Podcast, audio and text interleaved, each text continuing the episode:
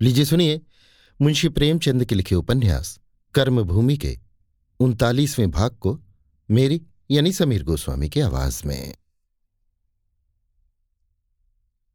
अमरकांत को ज्यों ही मालूम हुआ कि सलीम यहाँ का अफसर होकर आया है, वो उससे मिलने चला। समझा, खूब गपशप होगी। ये ख्याल तो आया कहीं उसमें अफसरी की बूना आ गई हो, लेकिन पुराने दोस्त से मिलने की उत्कंठा को ना रोक सका। बीस पच्चीस मील का पहाड़ी रास्ता था। ठंड खूब पड़ने लगी थी। आकाश कोहरे की धुंध से मटियाला हो रहा था और उस धुंध में सूर्य जैसे टटोल टटोल कर रास्ता ढूंढता हुआ चला जाता था। कभी सामने आ जाता, कभी छिप जाता। अमर दोपहर के बाद चला था। उसे आशा थी दिन रहते पहुँच जाऊँगा। किंतु दिन ढलता जाता था और मालूम नहीं अभी और कितना रास्ता बाकी है। उसके पास केवल एक देशी कंबल था। कहीं रात हो गई तो किसी वृक्ष के नीचे टिकना पड़ जाएगा। देखते ही देखते सूर्यदेव अस्त भी हो गए। अंधेरा जैसे मुँह खोले संसार को निगलने चला आ रहा था। अमर ने कदम और तेज किए। शहर में दाखिल हुआ तो आठ बज गए थे। सलीम उसी वक्त क्लब से लौटा था। खबर पाते ही बाहर निकल आया। अमर ने उसकी सजदज देखी तो झिझका और गले मिलने के बदले हाथ बढ़ा दिया। अर्दली सामने ही खड़ा था। उसके सामने इस देहाती से किसी प्रकार की घनिष्ठता का परिचय देना बड़े साहस का काम था। उसे अपने सजे हुए कमरे में भी न ले जा सका। अहाते में छोटा सा बाग था। एक वृक्ष के नीचे उसे ले जाकर उसने कहा, ये तुमने क्या धज बना रखी है जी? इतने होश कब से हो गए? वाह रे, आपका कुर्ता। मालूम होता है डाक का थैला है। और ये डाबलूस जूता किस दिसावर से मंगवाया है? मुझे डर है कहीं बेगार में न धर लिए जाओ अमर वहीं ज़मीन पर बैठ गया और बोला, कुछ खातिर तवाजा तो की नहीं? उल्टे और फटकार सुनाने लगे, देहातियों में रहता हूँ, जेंटलमैन बनूं तो कैसे निभाहो तुम खूब आए भाई कभी कभी गपशप हुआ करेगी। उधर की खैर आफियत कहो। ये तुमने नौकरी क्या कर ली? डटकर कोई रोज़गार करते? सूझी भी तो गुलामी? सलीम ने गर्व से कहा, गुलामी नहीं है जनाब, हुकूमत है।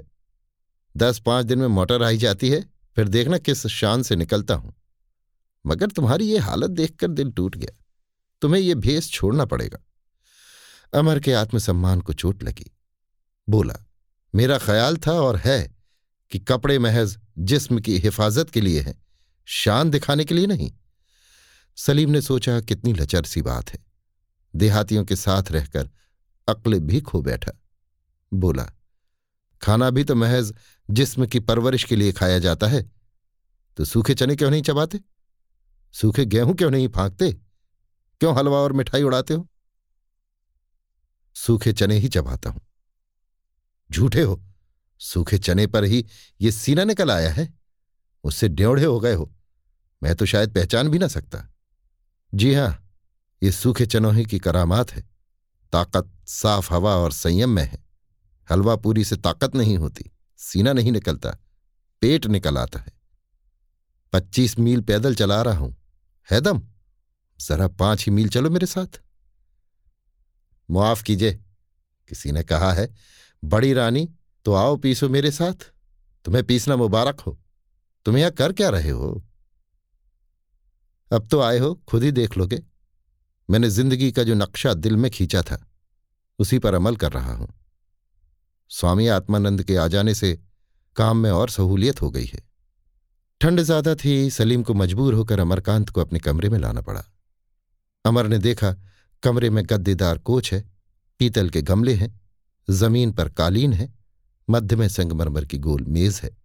अमर ने दरवाजे पर जूते उतार दिए और बोला, किवाड़ बंद कर दूँ?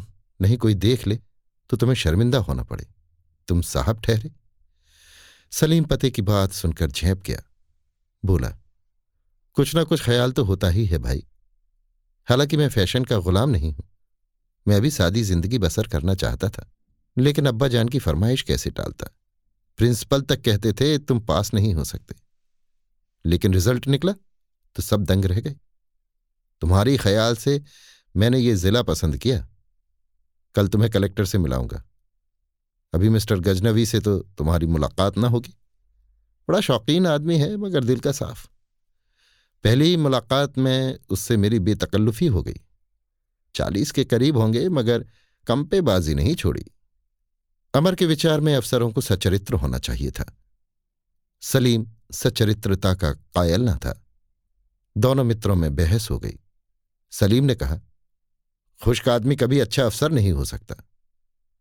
अमर बोला सच्चरित्र होने के लिए खुश्क होना ज़रूरी नहीं। मैंने तो मुल्लाओं को हमेशा खुश्क ही देखा। अफसरों के लिए महज कानून की पाबंदी काफ़ी नहीं। मेरे ख्याल में तो थोड़ी सी कमज़ोरी इंसान का जेवर है। मैं ज़िंदगी में तुमसे ज़्यादा कामयाब रहा। मुझे दावा है कि मुझसे कोई नाराज़ नहीं है। तुम अपनी बीबी तक को खुश न रख सके। मैं इस मुल्लापन को दूर से सलाम करता हूँ। तुम किसी ज़िले के अफसर बना दिए जाओ। तो एक दिन न रह सको। किसी को खुश न रख सकोगे। अमर ने बहस को तूल देना उचित न समझा। क्योंकि बहस में वो बहुत गर्म हो जाया करता था। भोजन का समय आ गया था।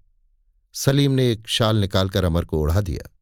एक रेशमी स्लीपर उसके पहनने को दिया। फिर दोनों ने भोजन किया। एक मुद्दत के बाद अमर को ऐसा स्वादिष्ट भोजन मिला। मांस तो उसने ना खाया, लेकिन और सब चीज़ें मज़े से खाईं। सलीम ने पूछा, जो चीज़ खाने की थी, वो तो आपने निकाल कर रख दी?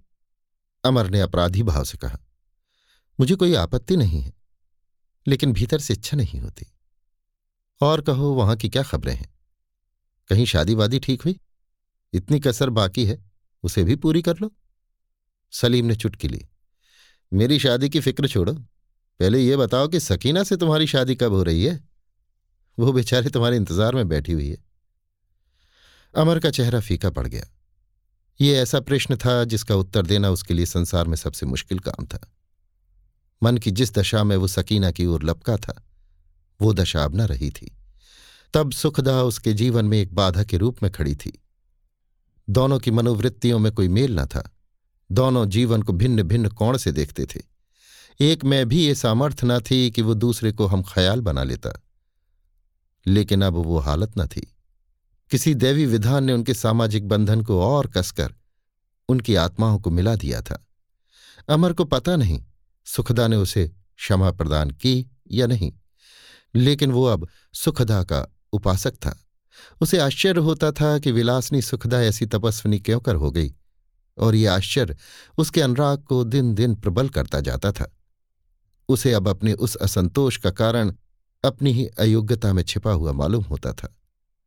अगर वो अब सुखदा को कोई पत्र न लिख सका तो इसके दो कारण थे। एक तो लज्जा और दूसरी अपनी पराजय की कल्पना। शासन का वो पुरुषोचित भाव मानो उसका परिहास कर रहा था।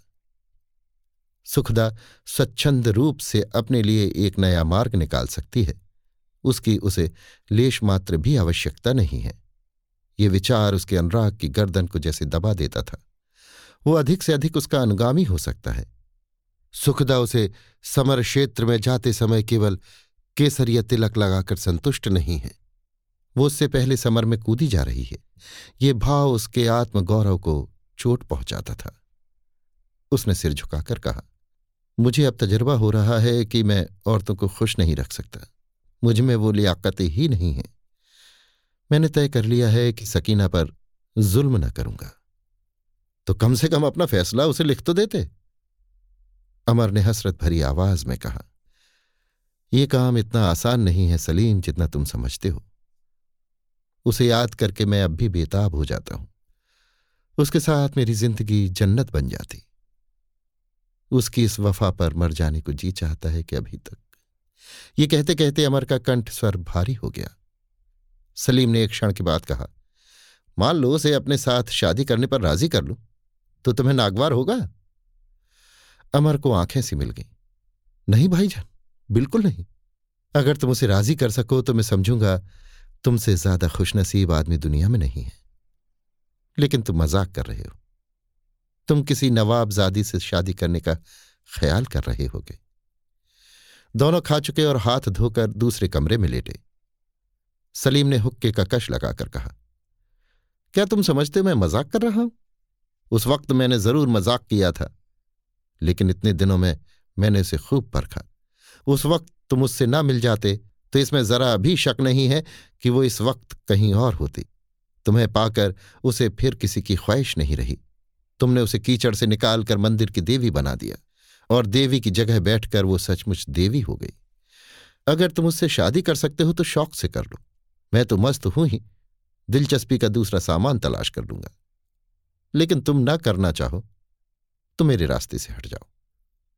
फिर अब तो तुम्हारी बीवी भी तुम्हारे ही पंथ में आ गई। अब तुम्हारे लिए उससे मुँह फेरने का कोई सबब नहीं है।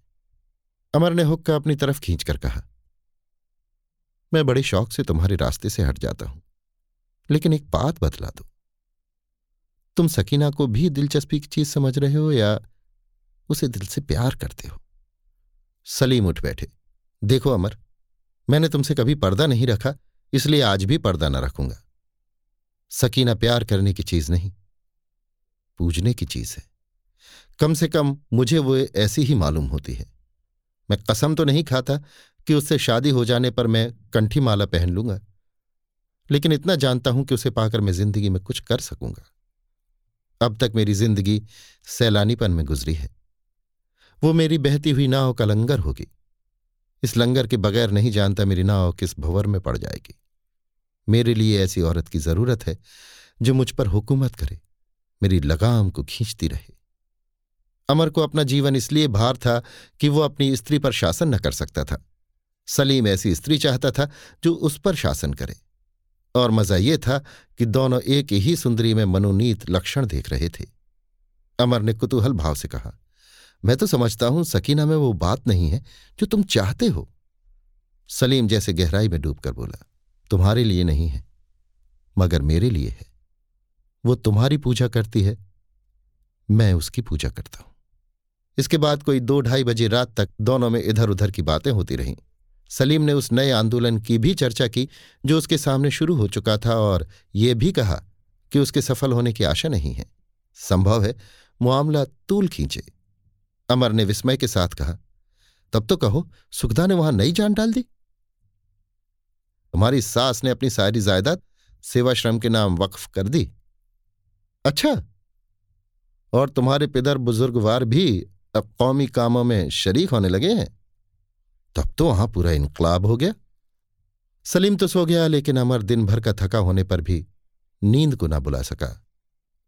वो जिन बातों की कल्पना भी न कर सकता था, वो सुखदा के हाथों पूरी हो गई। मगर कुछ भी हो, वही अमीरी जरा बदली हुई सूरत में। नाम की परवाह है और कुछ नहीं। मगर फिर उसने अपने को धिक्कारा, तुम किसी के अंतकरण की बात क्या जानते हो? आज हज़ारों आदमी राष्ट्र की सेवा में लगे हुए हैं। कौन कह सकता है कौन स्वार्थी है, कौन सच्चा सेवक? ना जाने कब उसे भी नींद आ गई। अभी आप सुन रहे थे मुंशी प्रेमचंद के लिखे उपन्यास, कर्मभूमि के उनतालीसवें भाग को, मेरी यानी समीर गोस्वामी की आवाज़ में।